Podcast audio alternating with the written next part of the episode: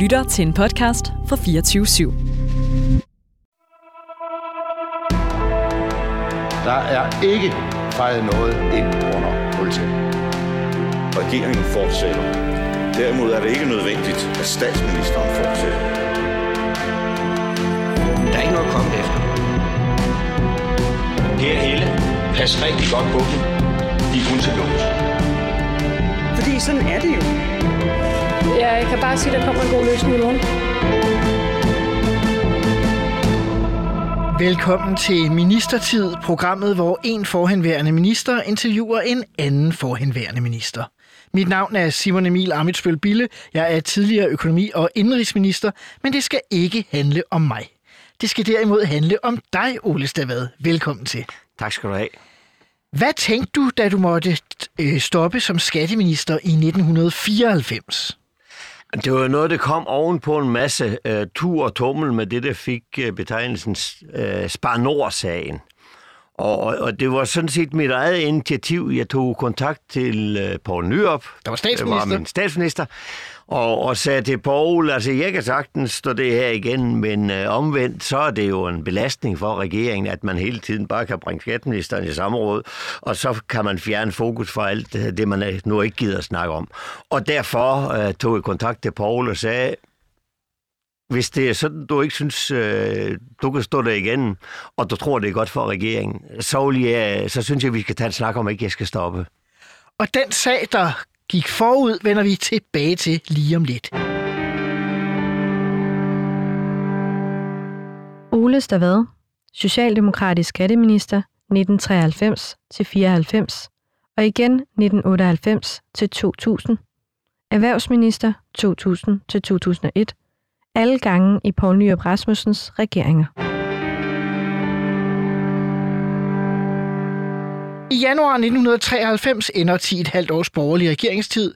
Tamilsagen, der sender den tidligere justitsminister Erik Nien Hansen i rigsretten og får en dom, fjerner allerede der bræt den konservative statsminister Poul Slytter.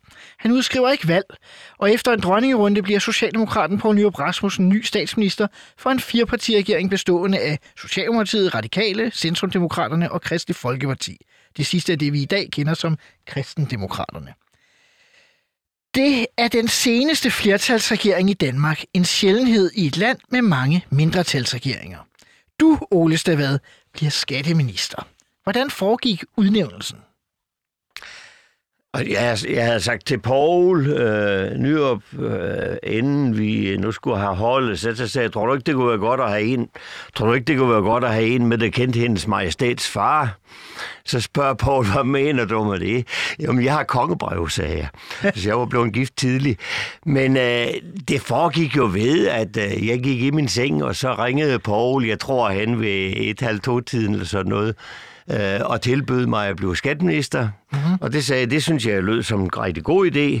Men jeg ville godt lige have styr på, at Anders øh, Fogh havde lavet det der, der hed øh, Skattepolitisk Sekretariat, mm-hmm. som dengang så Anders stoppede, og Peter Brikstoft, der kom ind i en kort periode. Ja, to måneder. Ja, at, at, at der skyndte Anders sig at få flyttet det over i økonomiministeriet, for det, han synes ikke, Peter Brikstoft, han skulle have det uh, sekretariat, Fordi som var Anders Fogh var både økonomi- og skatteminister, og det blev delt, da han måtte ja, gå af. Yes, præcis. På grund af Og uh, ja. derfor sagde det på altså de der gode medarbejdere, dem vil jeg altså godt have tilbage. Uh, så så jeg for et ministerium, der har der slagkraft. Uh-huh. Og øh, derefter sagde Paul, at det, det er jeg nødt til at snakke med Marianne Hjelved om, fordi Marianne blev jo økonomiminister. Mm-hmm. Øh, og det var hendes folk, der så skulle ja, væk. Ja. Og øh, så ringer han tilbage, jeg tror jeg en halv time senere, og sagde, det er blevet med Marianne om, det kan vi godt. Øh, så, så det fik vi lavet. Jeg fik så ikke alle medarbejderne tilbage, men så fik jeg penge for resten, jeg kunne ansætte nogle nye. Okay. Nå, så der var faktisk simpelthen ressortforhandlinger midt om natten. Ja, ja. Det er, er meget imponerende. Det er vist ikke så almindeligt, Nej, men uh, jeg, jeg, havde, jeg havde et specielt forhold til Paul. Ja. Øh, hvilke opgaver stod du så over for som skatteminister? Jamen, der var rigtig, rigtig meget. Altså, det, det, altså det første halvår, det blev fuldstændig vanvittigt intenst. Øh, for det første, så skulle vi jo... Vi har jo kun en kort periode, altså i og med, at vi kom ind midt i valgperioden. Så det var under to år til næste valg? Der var, vi skulle have valg øh, igen øh, i efteråret, øh, to år efter. Uh-huh. Altså, eller, år- nej, året, Året efter. efter, ja. året efter, Ja. ja. I januar Så, så det er 93. kun halvanden år, sådan, ja. sådan godt og vel, vi havde. Og, og derfor skulle der ske noget. Derudover så havde vi jo øh, en, en folkeafstemning, fordi at vi havde fået forkastet øh, Maastricht-traktaten, Maastricht-traktaten der 2. juni 92. Uh-huh. Og der var lavet national kompromis, og det øh, skulle der så stemmes om den 18. maj 93. 93. Samtidig med, at vi så præsenterede en, jeg tror ikke, det er nogen stor overdrivelse at sige, Danmarks historiens største samlede reform, hvor at vi havde hele det hele op at vende. Og vi var i Skatteministeriet vel øh, et meget centralt omdrejningspunkt, der tror jeg godt, vi kan sige. Jeg tror, jeg havde noget med 28 eller 29 lovforslag i den der pakke alene. Jeg stod op hos majestaten i, i statsrådet og... Øh, præsenterede de der mange sager. Jeg tror, jeg stod bare- op i over en time. Og bare for at fortælle lytterne om, hvor meget 28 lovforslag egentlig er. Øh, hvis man ser på et typisk øh, år, så de ministre, der har meget, det er faktisk dem, der bare har over 15. De har mange lovforslag. Ja. Så 28, det er i et lovkompleks. Nu er, det er er meget. Skatteministeriet jo et af de øh, ministerier, som faktisk har ret mange Sammen lovforslag. med men, men selv i den sammenhæng er det, er, det, er det vanvittigt meget. Ja. Og det var jo ikke små lovforslag. Altså, det var hele ejendomsavance, aktieavance. Det var der, vi fik arbejdsmarkedsbidrag, og det var, altså, det var en omlægning Aha. på over 100 milliarder kroner. Og det var altså i 92 kroner, Ja. øh, vi lavede i omlægningen der, så det var, det var vanvittigt meget. Aha. Så det var, jeg tror godt, jeg kan sige, det var noget, der lignede 10 uger, fordi jeg kørte jo også rigtig meget rundt i øh, hele folkeafstemningsdebatten, og var rundt i alverdens forsamlingshuse også, og så havde jeg kontor i bilen indimellem. Ja. Og jeg lovede mine medarbejdere, da vi startede hele den der øvelse med det, med det store øh, skattereform, jo, den sidste, der gik, og den første kom. Øh, om det var helt rigtigt, det ved jeg ikke, men var der inden 8 hver morgen, og jeg gik mellem 2 og 4 om natten Hold da op. i 10 uger cirka. Og jeg tog hjem med et lørdagsfly, øh, og så, øh, jeg bor jo i Jylland, Ja. i Brost, Ja. øh, og øh, så fik jeg sådan lige øh, rent tøj med, og så tog jeg over middag søndag et fly tilbage. Hold så op. det var, det, var, det, det er noget af det mest intense, jeg tror, nogen minister nogensinde har oplevet. Men det var spændende. Ja, det er det der med, hvis man har meget lovgivning og en folkeafstemning. Det er Henrik Dam nævnte det omkring euroafstemningen i år 2000 for mig også. Ikke? Altså, det er en, en hård kombi. Ja. Øhm, den der skattereform, I sad jo på, øh, på en flertalsregering lige akkurat ja. øh, 90 mandater på en god dag. Ja. Øhm, men fire partier, hvoraf at jeres tre nye koalitionspartnere alle sammen få år for inden havde været medlem af borgerlige regeringer mm. under Poul Slytter. Ja. Øhm, hvordan var det at få enderne til at mødes mellem øh, de fire regeringspartier? Jamen, vi havde på mange måder faktisk et rigtig, rigtig godt samarbejde. Mm-hmm. Altså, det var jo Mimi Jakobsen, der var leder af CD. Ja. Det var... Øh, Hjelved. ja, Hjelved var, men, men, men, men Hjel- Radikale og, og Hjelved var jo, hvis jeg må sige det på den måde, vores nærmeste allierede. Ja. Hold kæft, vi havde mange diskussioner. Også vi, vi, vi i økonomiudvalget, hvor jeg sad i alle årene, jeg var minister, hvor, hvor vi, vi kunne skændes rigtig meget, men vi havde det altid godt med hinanden. Mm-hmm. Vi kunne lide hinanden. Ja. Vi har aldrig forladt hinanden øh, fra et økonomiudvalgsmøde, uanset hvor højt bølgerne er gået, uden vi var venner. Og, og det var rigtig, rigtig vigtigt. Så var Flemming K. Svendsen, der var formand eller partileder for Kristendemokraterne. Og øh, altså det, der var det svære, det var egentlig ikke så meget i regeringen. Det, der var det svære, det var jo, hvis man har 90 mandater, så betyder det, at hver eneste mandat udgør flertallet. Aha. Og derfor, jeg oplever jo også på skatteområdet rigtig, rigtig meget, at når jeg har, havde forslag, at, at så var der en, der var ude og sige fra et af regeringspartierne, det er vi ikke enige i. Så er vi ikke flertal. Nej. Og oppositionen sagde, jamen det er jo en flertalsregering, det er jeres eget problem, altså det må I selv løse. Så der var det, ingen, kan vi jo ikke, det kan vi jo ikke tage os af. Altså eksempelvis min meget gode ven, som jeg i øvrigt satte meget stor pris på, vil godt sige, Bente Juncker, hun, hun havde det sådan, hun skulle gerne have en forside på Jyllandsposten. Fra Centrumdemokraterne. Fra Centrumdemokraterne. Hun skulle gerne have en forside på Jyllandsposten, øh, inden vi sådan lige blev enige. Når hun har fået den, så er det i orden. Øh, men, men, men jeg kan huske, at vi skulle have de sidste brækker på plads, fordi vi havde jo så første behandling af de, alle de der lovforslag. Der var forhandlinger. Først så havde vi med de borgerlige partier, og de ville ingenting. Altså selv forslag, som de faktisk selv tidligere havde fremsat i Folketinget, som var en del af pakken, det stemte de imod og sagde, når det er sådan, at øh, vi ikke kan lide helheden, så er vi imod. Og derfor stemte de imod alt mm-hmm. i den her. Mm-hmm. Det var både ændringsforslag, og det var selve lovforslagene. Alt stemte de imod. Mm-hmm. Så derfor havde vi de der 90 mandater, vi skulle have til at blive enige. Og jeg kan huske den sidste forhandling, efter vi havde været igennem hele processen, og skulle have det på plads, at øh, vi havde en søndag, tror jeg det var, hvor at vi mødtes i Finansministeriet, men der var samtidig også kommuneforhandlinger, altså med kommunaløkonomi, Ja. som Mogens Lykketoft sad med øh, kommunefolkene. Længere ned ad Og- gangen. Nej, på, der hvor vi har lokaler til hver side, ikke? Ja. I det ene rum til, den, til, det, til højre side, der sad Mogens med kommunefolkene, og jeg sad så med øh, både nogle partiledere og nogle ordfører over i det andet rum. Fra regeringspartierne. Ja, ja, ja. fra regeringspartierne. Og øh, jeg vil sige, at alle kollegerne i regeringen, de var vanvittigt hjælpsomme. Øh, men vi havde, og er jo ikke det er pænt at nævne navn, men, men det gør jeg så, Merete Due fra CD, som jo fra Centerdemokraterne. Merete Due, okay, hun, ja. hun var kommet ind, fordi vi lavede en ny regel, der betød, at hvis man var minister i et lille parti, den gælder stadigvæk mig bekendt, Den er genindført. den, at så kan man få stedfortræder ind. Ja. Og da Flemming Kofod Svendsen så blev minister, Ja. så, skulle, så valgte Kristendemokrat, eller Kristelig Kristelig Folkeparti, som det hed Folkeparti, ja, dengang, ja. så valgte de at tage stedfortræder ind for Flemming Kofod Svendsen. Det havde jo det problem, at de to, der så repræsenterede, kom fra samme valgområde. Ja. Og det vil sige, at de skulle konkurrere ved det næste Til det valg. kommende folketingsvalg, så, ja. Så Flemming og Merete, de var sådan set hele tiden i konkurrence om de stemmer, de skulle have næste gang, det blev valgt. Ja. Og Merete var så imod elementer, som var ret afgørende i den her skattereform. Aha. Og øh, vi startede klokken 13. Jeg havde så heldigvis fået at vide, at Merete Due skulle med et fly til New York. Jeg tror, hun skulle til FN. Til FN's generalforsamling. Ja, eller noget. et eller andet ja, der, ja. men hun skulle i hvert fald med et fly til USA. Det afgik ved 16-tiden.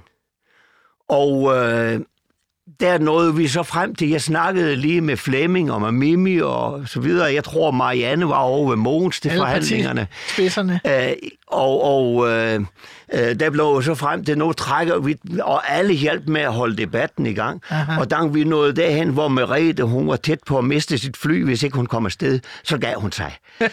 og så fik, så det siger også lidt om... Altså, En klassisk forhandlingstaktik. po- politik, politik er mange sjove ting, ja.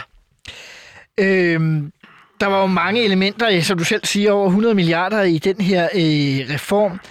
Øhm, noget af det, man øh, kiggede på, det var, at man indførte arbejdsmarkedsbidrag. Dengang talte man om, at det skulle fjernes, når arbejdsløsheden blev lavere igen. Ja, og, og, og nu, nu, du, du, har du jo en fortid et eller andet sted hos de radikale, selvom det er længe siden, Jo, jo. Simon Emil. Ja. Og, og, og det var Marianne, det var nogen, der havde fået bildt Marianne ind, at det var vi nødt til at lave.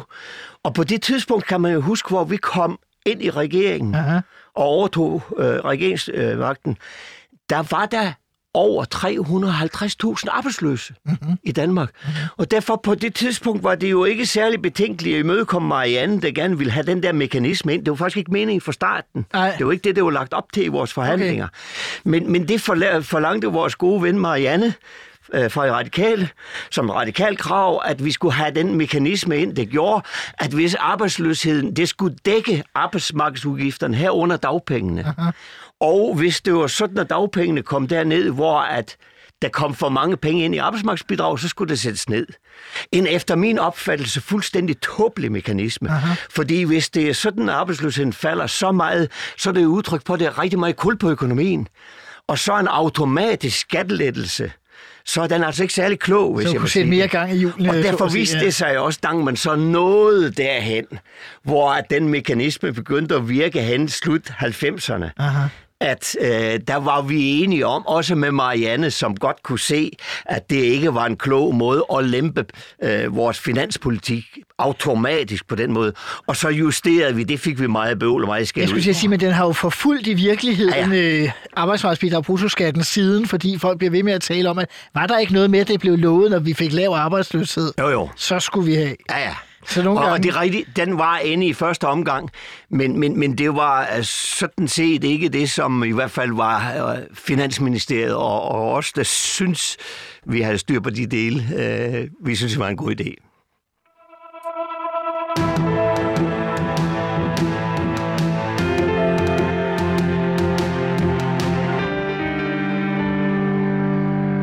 Skal tilbage til dit stop som skatteminister i 1994, Ole Stavad, tilbage til Spar Nord-sagen. Lige inden øh, at du stopper, har der været folketingsvalg. Øh, Kristi Folkeparti, vi talte om før, ryger ud af Folketinget og dermed ud af regeringen, der fortsætter som trepartiregering mellem øh, Socialdemokratiet, Radikal Venstre og Centrumdemokraterne. Du fortsætter faktisk som, statsmin- undskyld, som skatteminister dog øh, efter valget. Øh, men Spar Nord-sagen, den øh, kommer til at drille øh, alligevel. Kan du fortælle lidt om baggrunden for selve sagen?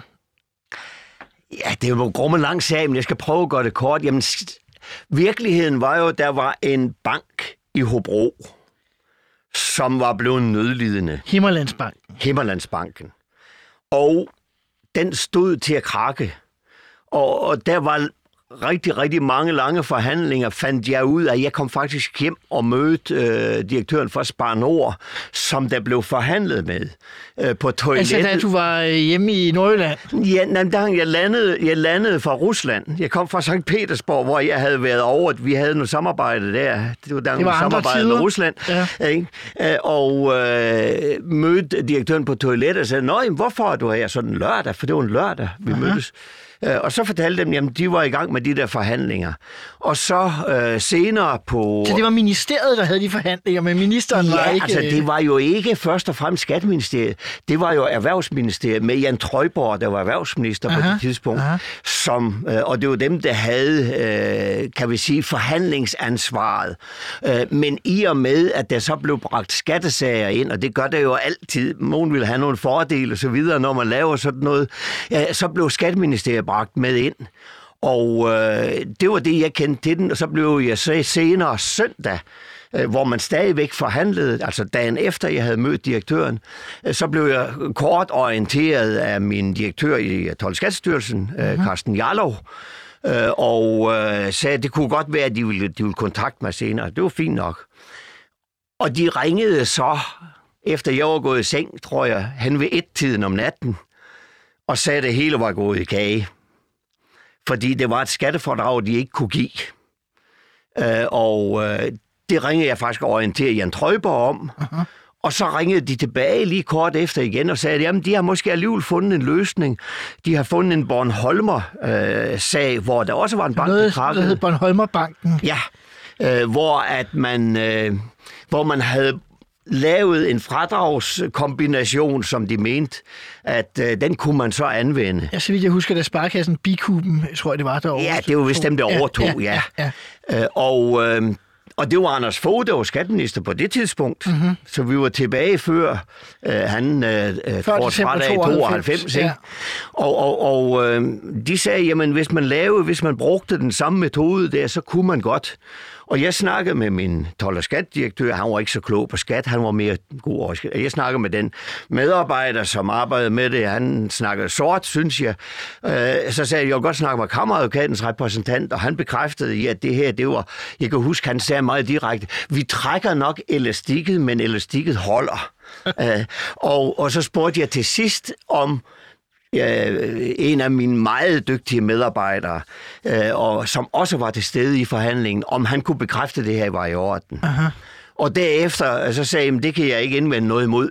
Et eller andet sted, så var det egentlig noget sludder. De, de kontaktede mig, kan man sige. Mm-hmm. Men de kontaktede mig mest i første omgang for at sige, at det ikke lykkedes som en orientering. Fordi Så med de skatteminister har De kontaktede dig i virkeligheden kun i anden runde, fordi de i første omgang havde sagt, at det ikke kunne lykkes.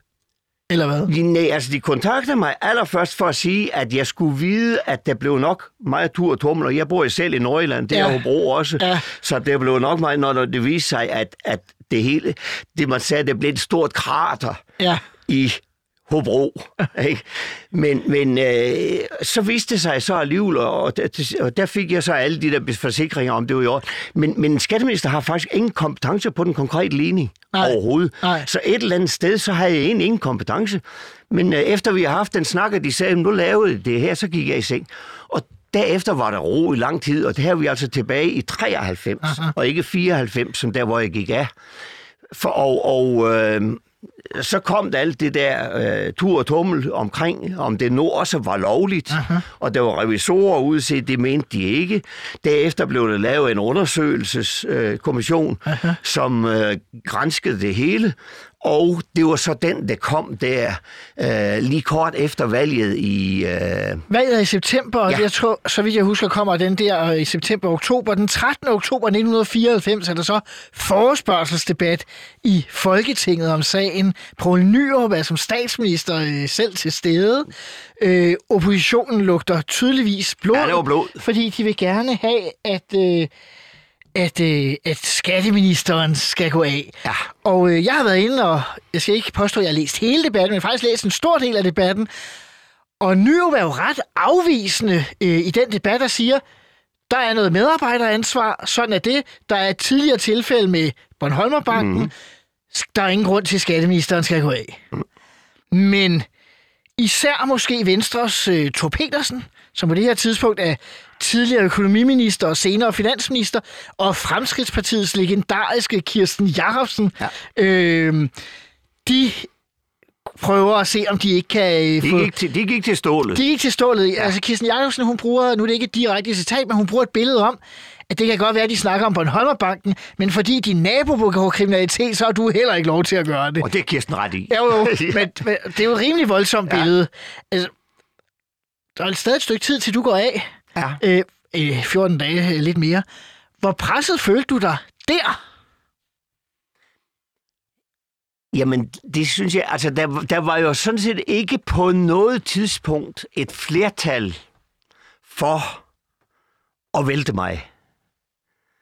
Øh, men, men, men vi kan sige, hvis man har en sag, der fylder så meget, så er det jo en belastning for en regering. Mhm.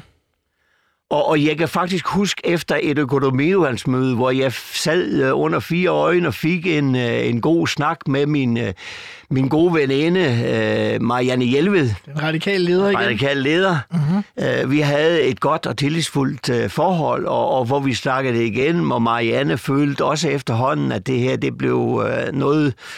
Det, det blev, det blev øh, lidt tungt for regeringen. Og jeg tror, det var efter den snak med Marianne, jeg gik øh, hjem i mit eget ministerium, og så ringede jeg ind til, øh, over til Poul. Så du sad på Nyrup. dit ministerkontor Ja, ja, jeg sad på min, og så ringede jeg over til Poul, og så sagde til ham, at øh, jeg synes, du skal overveje, om du tror, det er klogt, jeg bliver siddende. Mm-hmm. Du skal vide, du får ingen problem med mig. Jeg skal nok finde noget at lave. Og øh, så må vi se, hvad der sker fremover. Og det sagde Poul, det vil jeg godt lige tænke over, sagde Poul. Mm-hmm. Og så ringede han til, jeg orienterede faktisk også min kredsformand om, at jeg havde givet den melding til Poul, fordi Ja. jeg synes, det ville Bag, være tilbage i rigtigt. Socialdemokratiets bagland, ja. Ja. Og øh, så gik der lidt til, så ringede Paul tilbage, så sagde nej, nu har jeg tænkt over det. Det synes jeg ikke, der er nogen grund til. Okay. Og så tror jeg, det gik en uges tid, hvor Paul og mig snakkede sammen igen. Øh, og der var stadigvæk tur og tummel, og så blev vi enige om, at øh, jeg kom en tur over til Paul, Over i statsministeriet. over i statsministeriet, og vi sad ene to til sent ud på aftenen og snakkede det hele igen. Er det over i statsministerens hjørnekontor på øh, Ja, ja, på det er over i, Christiansborg? i statsministeriets kontor, ja. ja. Hvor vi sad en, to snakkede i flere timer og snakkede det hele igennem og sådan noget. Og øh, konklusionen blev, jamen det var nok til gavn for øh, regeringen, at, øh, at jeg stoppede. Og, og vi sad så i øvrigt i anden omgang også og aftalte, hvem det skulle efterfølge, og jeg snakkede med Carsten Kok og sådan noget. Som blev din efterfølger. Som blev min Og efterfølger. blev givet ind ude fra, Ja. fra Folketinget. Ja, han sad i Arbejdsfælles Erhvervsråd som Aha. direktør på det tidspunkt. Så, så, så, så det var den måde, det, det kom til at foregå på. Og jeg var i øvrigt med til øh, det ministermøde, det så startede. Øh, det her, det var en mandag aften, og der var der ministermøde om tirsdagen, og jeg var med til starten af det møde, hvor Poul meddelte, at regeringen samlede det her, øh, fordi det var, øh, kom sådan set som en overraskelse. Det kom først ud der i nyhederne øh, om formiddagen, øh, lige før vi havde ministermøde. Så, og der var jeg med, og Poul mig orienteret i fællesskab øh, den samlede regering. Jeg tror faktisk ikke, det er sket et ministerskift på den måde nogensinde nej, nej. I, i anden sammenhæng.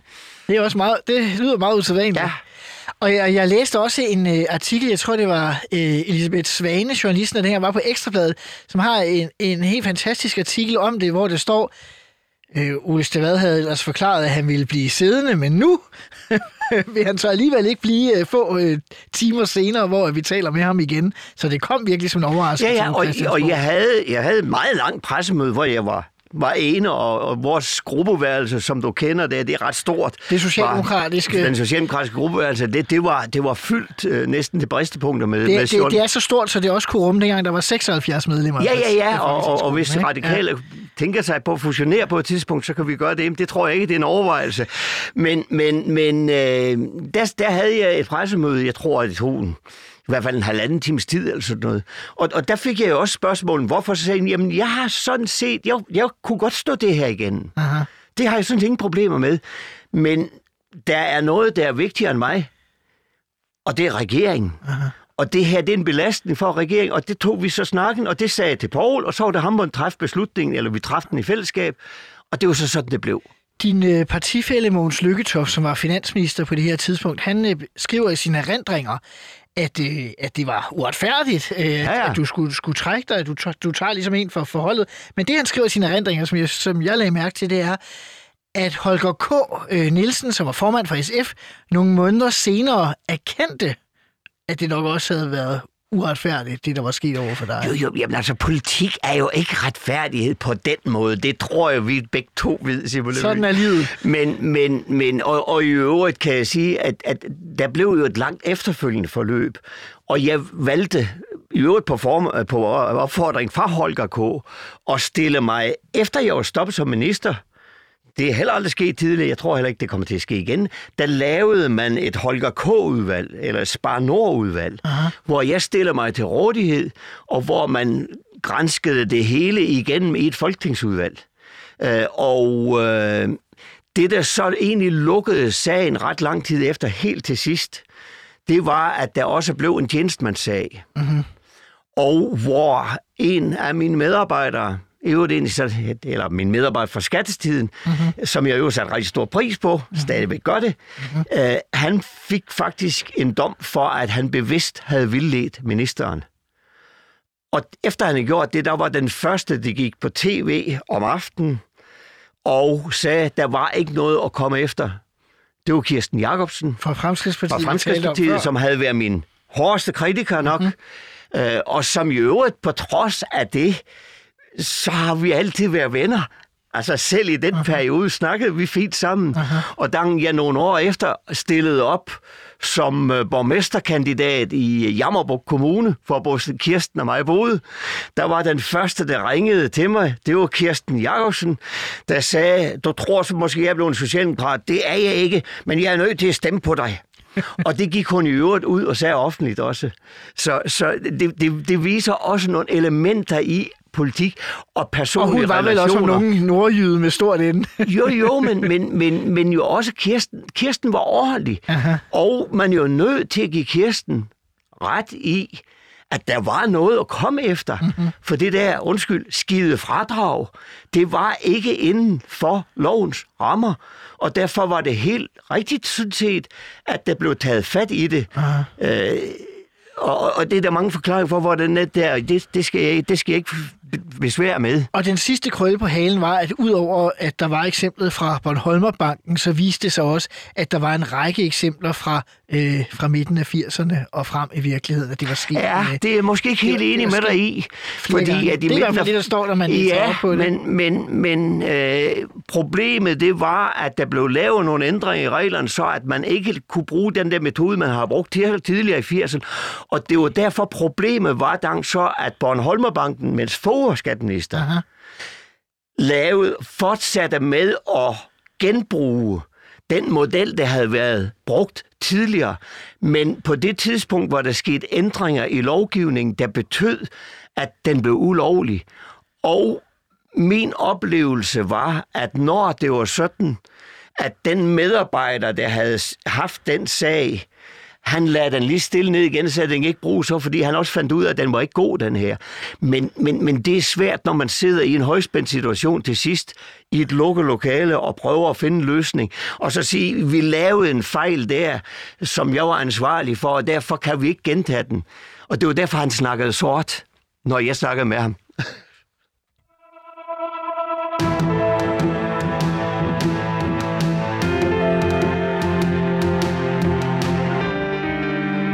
Skal til det eneste faste element i det her program, som hedder fem faste spørgsmål. De samme spørgsmål, der bliver stillet til alle de ministre, der kommer øh, herind forbi.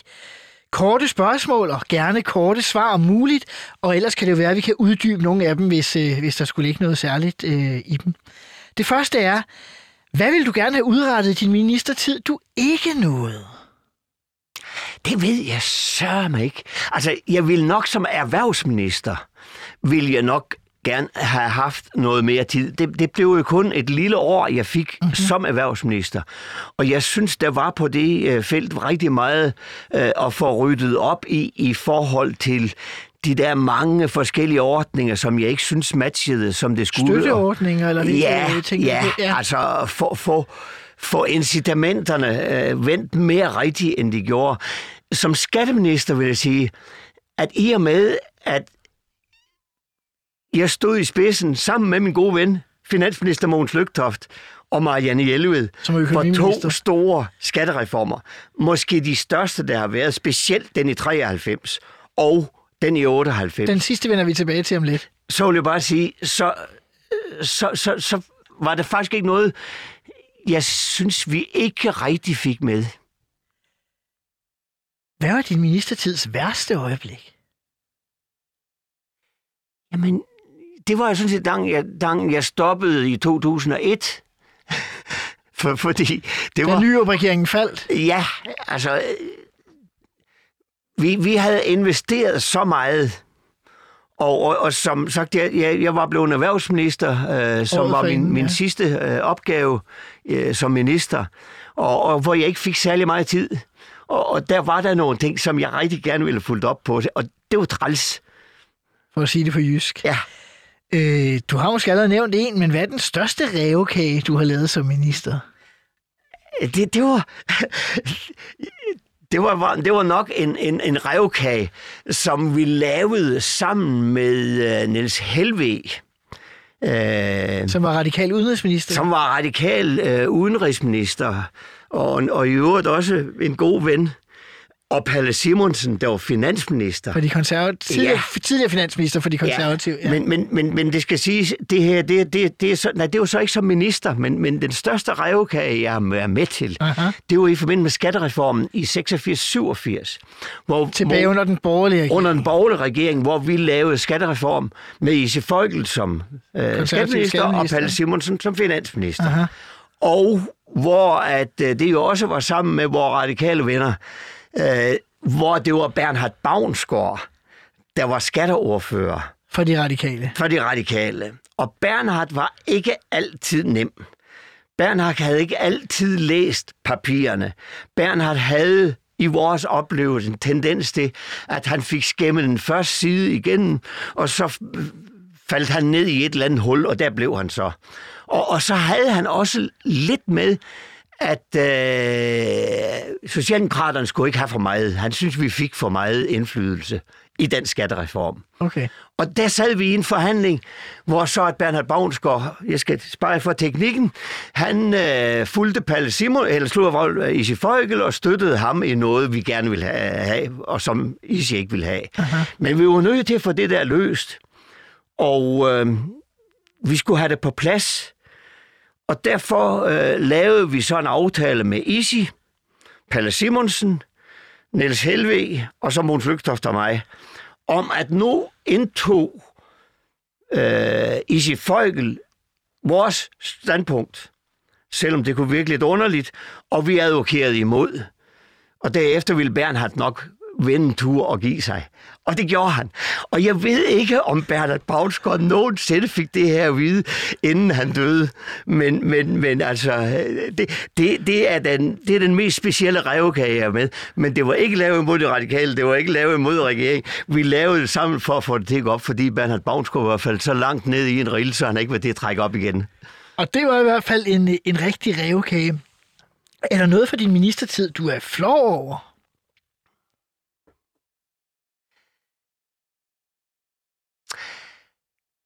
Det ved jeg ikke, om jeg er. Jeg kan huske, vi lavede nogle lidt vanvittige dødsbobeskatningsregler Aha. på et tidspunkt. Øh, sådan så, at efterlevende blev beskattet af noget pension ind til den dag, hvor man døde og sådan noget. Det blev kaldt dødeskatten i offentligheden, Ja, ikke? den, den, den, det, var, det var noget møg. Og, og, og det, jeg egentlig er flov over, det var, at jeg ikke stod... Fordi jeg var imod det. Men Finansministeriet, de var så optaget af det, og de, og de var altså svære at danse med, selvom jeg var heldig. Fordi Mogens Lygtoft og mig havde et forhold, så at det var meget sjældent, at jeg en, en gang imellem, så ringede jeg over til departementchefen og sagde til ham, hvis de ville noget i Finansministeriet, synes du, det er nogen grund til, at jeg skulle lejlige finansministeren i det her for at få ret, eller tror du, vi kan ordne det? Og det gjorde vi så ja, øh, nogle gange. Ja. Men, men, men, men den der dødsbo, den, den var dødeskat, den, den var syg. Men er det, det er sådan en klassisk eksempel på sådan en regnearks ting, ja. der ligger på et skrivebord, ja. og så politisk bare er... Det er rigtig... et klassisk eksempel på, at man skal passe på, at Finansministeriet de ikke får lov til at styre detaljerne. For når Finansministeriet de styrer detaljerne, uden at snakke med de ministerier, det har jeg oplevet i anden sammenhæng også, så går det jo galt, fordi de kan ikke andet, og de har et fokus, der ikke er i hvert fald det, som almindelige mennesker altid forstår. Det sidste er, af de faste spørgsmål, det er, hvem var din værste kollega?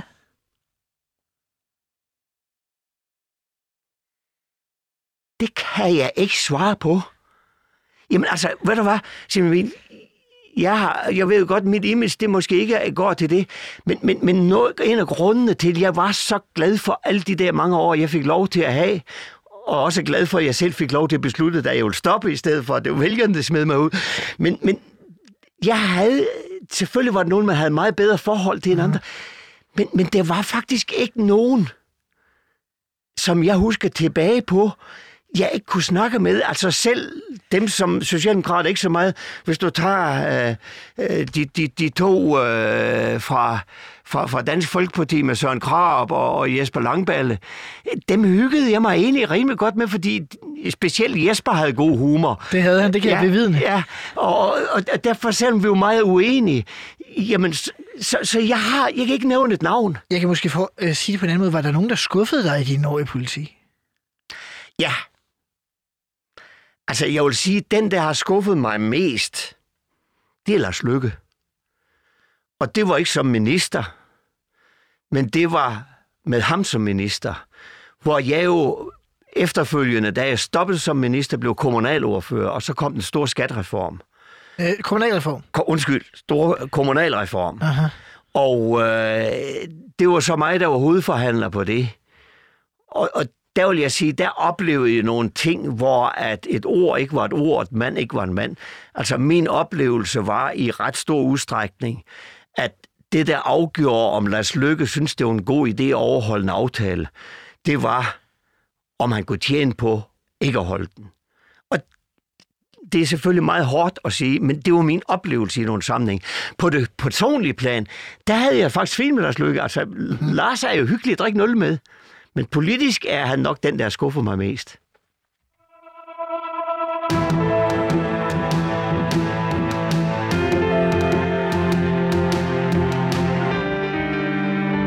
Vi slap din øh, ministerkarriere i november 94, så det gjorde du også selv, for der holdt du op som skatteminister.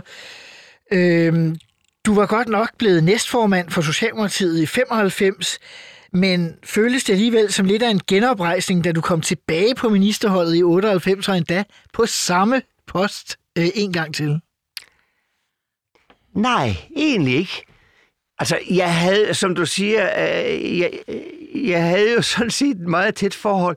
Og i og med, at øh, Paul kom og sagde, jamen altså, jeg vil stadigvæk gerne have dig med på det tætte hold, altså på Nyop. Ja.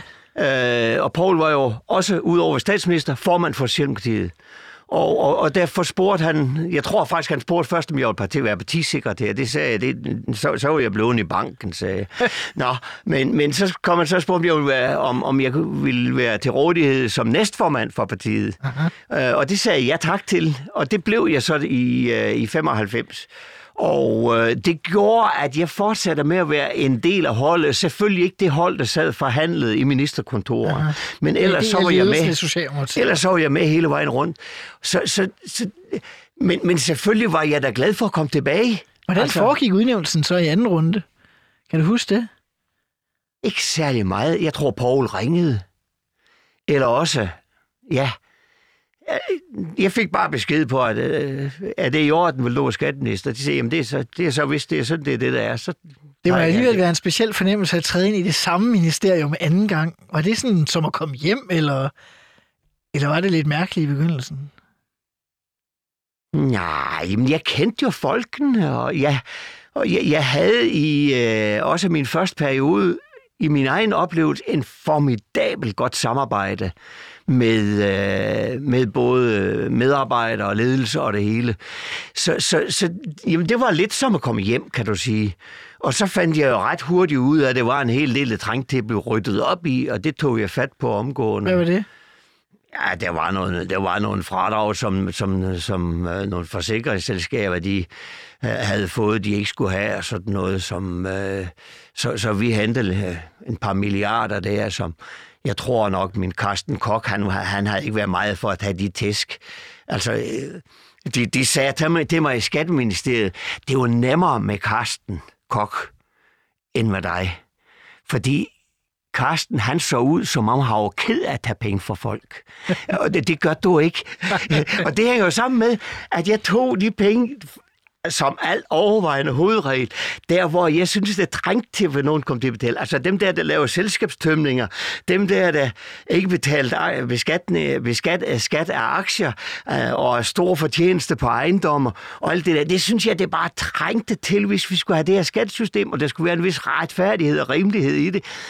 Og det havde jeg svært ved at se ked ud af, når jeg igen foreslog, selvom jeg fik mange tæsk for det. Og øh, i din anden omgang som skatteminister, så skal der også laves skattereform. Øh, der er måske kommet øh, lige lovlig gang i, i økonomien, og I laver øh, Pinseparken, som det hedder.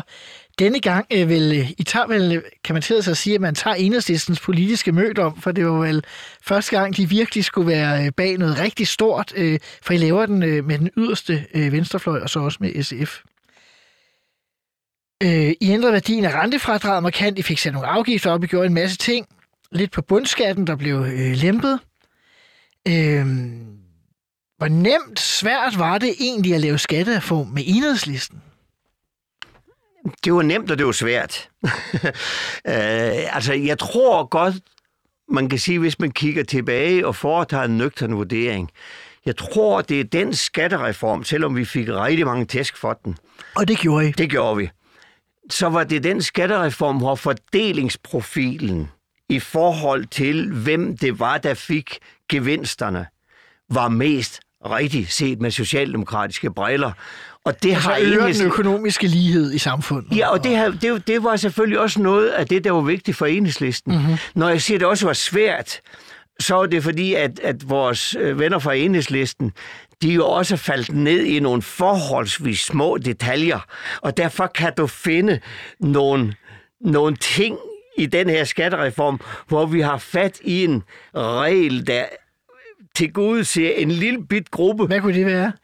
Jamen, øh, jeg tror, vi havde blandt nogle studerende, vi havde nogle lærlinge, vi havde nogle lidt forskellige, hvor, hvor vi var inde og lave en Ja, en, en, øh, en regel, som vi kan sige, var en detalje, og problemet hvor skatsystemet, det er jo, at jo flere detaljer man putter ned i det der regelsystem, jo sværere bliver det. Og det er jo derfor, at også når man snakker om, at vi vil gerne lave et enkelt skatsystem, man skal bare vide, at hvis det er sådan, man laver sådan over en meget enkel list, så bliver det i hvert fald svært at tage højde for, at det også fordelingspolitisk Og- og- har den retfærdighed, som nogen af os synes, det skal Og det have. kan jo som regering være sindssygt svært i virkeligheden. Altså, jeg har jo selv oplevet, da jeg var økonomi- og indrigsminister, at når vi skulle forhandle med Dansk Folkeparti, så kunne vi godt få nogle skattelettelser igennem, ja. Hvis bare det blev et utrolig kompliceret måde ja. at gøre det på. Ja. Og så skal man jo vælge, vil man have det, man gerne vil have Ja. politisk, som var skattelettelsen for vores vedkommende, eller vil man have øh, et Jo, jo, og problemet det er jo ofte, at dem, der så vil have alle detaljerne ind, det er også nogle af de samme, der siger, at vi skal have et enkelt skattesystem, som folk kan gennemskue, de kan forstå, og det er enkelt, Aha. ikke? Og der er altså nogle dilemmaer, som man bliver nødt til. Altså jeg vil sige, det vi gjorde i øh, 93-reformen, hvis jeg bare må nævne det, det var faktisk at lave nogle massive forenklinger. Altså eksempelvis, hvis du tager to af de regler, som skabte aller, aller flest sager i de efterfølgende med klager mm-hmm. øh, og, og ankesager. Det var befordringsreglerne, hvor man havde vanvittige regler. Man skulle sidde med en køreplan for at se, om man kunne få, øh, om man kun har ret til en busbillet øh, i fradrag, eller man kunne få, øh, og tilsvarende fri bil til rådighed. Og der fik vi lavet ganske forenklede regler. Det fik vi også nogle tæsk for, men altså, hvis ikke at man er parat til at tage tæsk i en overgangsperiode som skatteminister, så skal man nok blive væk fra ministeriet. Men du siger øh, selv, at øh, der var en god fordelingsprofil, men I fik mange tæsk. Altså man går tilbage og læser også i medierne fra dengang.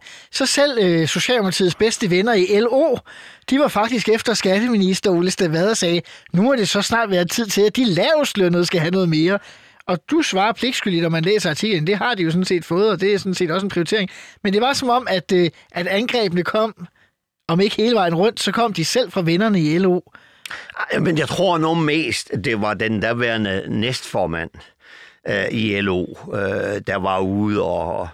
Og, og det ryddede, det ryddede øh, LO-medlemmerne op i næste gang, da han skulle vælge formand, hvor man blev valgt ikke at tage, tage næstformanden.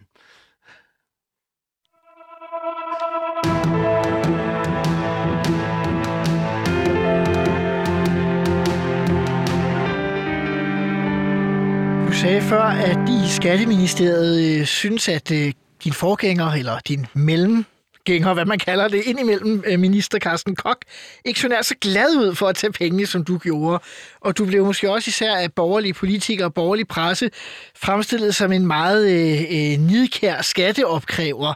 Øh, var det hovedårsagen til, at du blev rokeret ud af Skatteministeriet i år 2000? Man havde sådan en forventning om, at der skulle køres valgkamp mod dig på skatteområdet i 2001? Det skal jeg ikke kunne afvise, at det var en del af forklaringen. Men forklaringen var jo også, at, øh, at Niels Helve meddelte statsministeren, at han godt ville stoppe som udenrigsminister.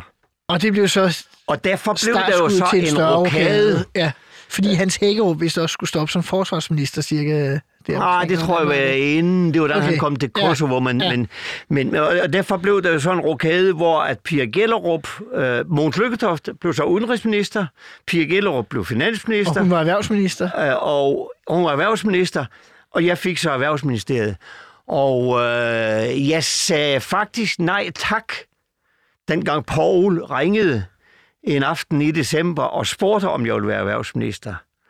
Og øh, han tog jo så ikke mit nej for gode vanger, men øh, pussede mine to nære venner, Mogens Lyktoft og Pia Gellerup, på mig for at overbevise mig om, at skulle. Og det var ikke, fordi jeg ikke synes det var spændende at være erhvervsminister. Aha. Men, men man skal også erkende, hvad man kan og hvad man ikke kan. Mm-hmm. Og min baggrund, det er en 9. klasse fra Saltum Centralskole, som jeg til daglig kalder for Saltum Universitet. Det er det eneste universitet, jeg er gået på. Og derfor må jeg erkende, at mine sprogkundskaber, de er ret begrænsede. Jeg kan klare mig i small talk, og sådan også når man sidder og også lidt forhandling og sådan noget på engelsk. Men det der med at skulle ud og holde øh, store taler på, på, på engelsk, det kunne jeg ikke se mig selv som, og det kan jeg stadigvæk ikke. Uh-huh. Og, og, og derfor sagde en erhvervsminister skal kunne de der ting. Uh-huh. Øh, og det lykkedes så mine venner at overbevise mig om, at øh, det kunne man godt selv, øh, uden at, at man holdt de store taler på, på, på udenlandsk. Kunne og, man så det? det? Og, og, men, men, og, og det gik også, synes jeg, ja. øh, udmærket. Jeg fik en, en god tid. Jeg var glad for den tid, jeg fik i Erhvervsministeriet. Jeg ville også gerne have haft en længere tid. Men, men, men, men det var sådan set baggrunden for det. Så, så først øh, efter, at jeg havde været igen med en længere tur, øh, sagde jeg til Paul, okay. Og derfor ville du også kunne finde, hvad det egentlig irriterer mig. Øh, at jeg udstrålede ingen glæde ved at blive erhvervsminister. Og ved udnævnelsen? Og, og, og i, i forbindelse med udnævnelsen. Aha. Og det fangede pressen. Og det gav sådan set nogle, nogle, nogle dårlige signaler til det ministerium, jeg skulle være i. Det, det kan jeg stadigvæk være frygteligt træt af. Uh-huh. Uh, heldigvis havde jeg et rigtig godt uh, forhold til direktøren Hans Skov fra Dansk Industri. Ja øh, og nogle andre erhvervsfolk, som jeg kendte godt. Og, og, og dem holdt jeg nogle møder med, og, og de fik signaleret i deres egen bagland, så jeg fik faktisk et rigtig fint samarbejde uh-huh. med både erhvervsorganisationer og erhvervsliv, som jeg selv oplevede det.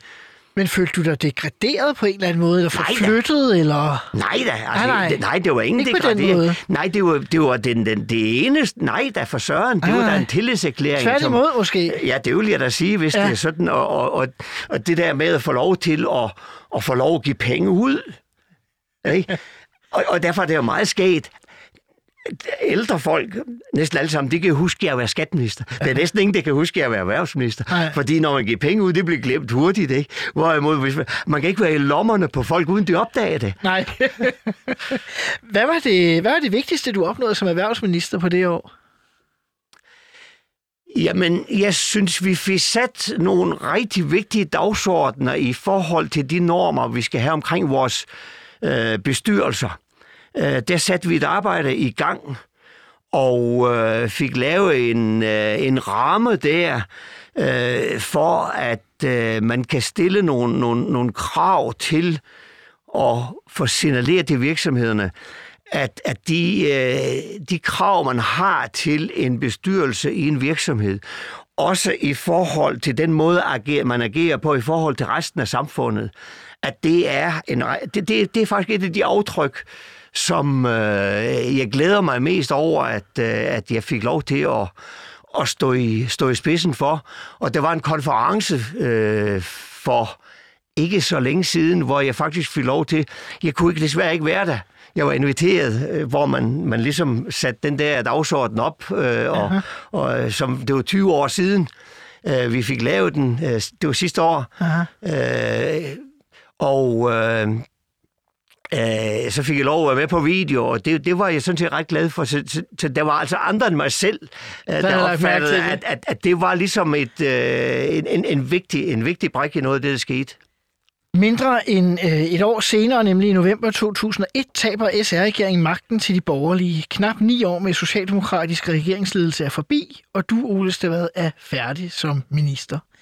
Her øh, på falderæbet kunne jeg godt tænke mig at spørge dig, er der en ministerpost, du godt kunne have tænkt dig at prøve, ud over de to, som du fik lov til?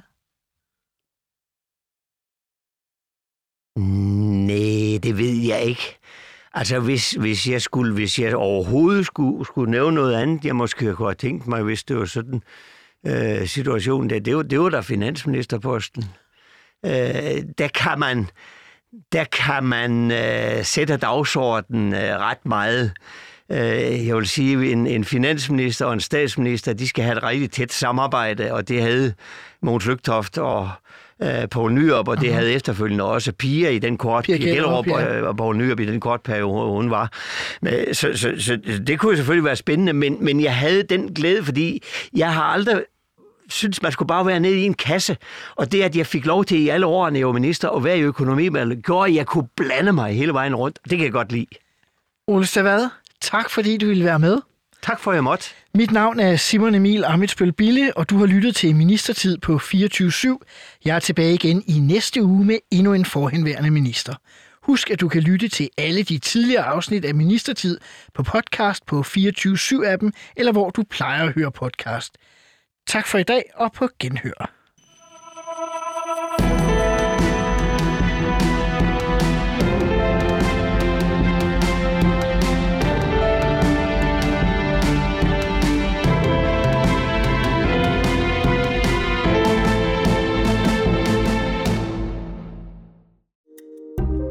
Kære lytter, du har lyttet til et program fra 24 /7. Du kan finde meget mere modig, nysgerrig og magtkritisk taleradio på 24 7 appen Hent den i App Store og Google Play.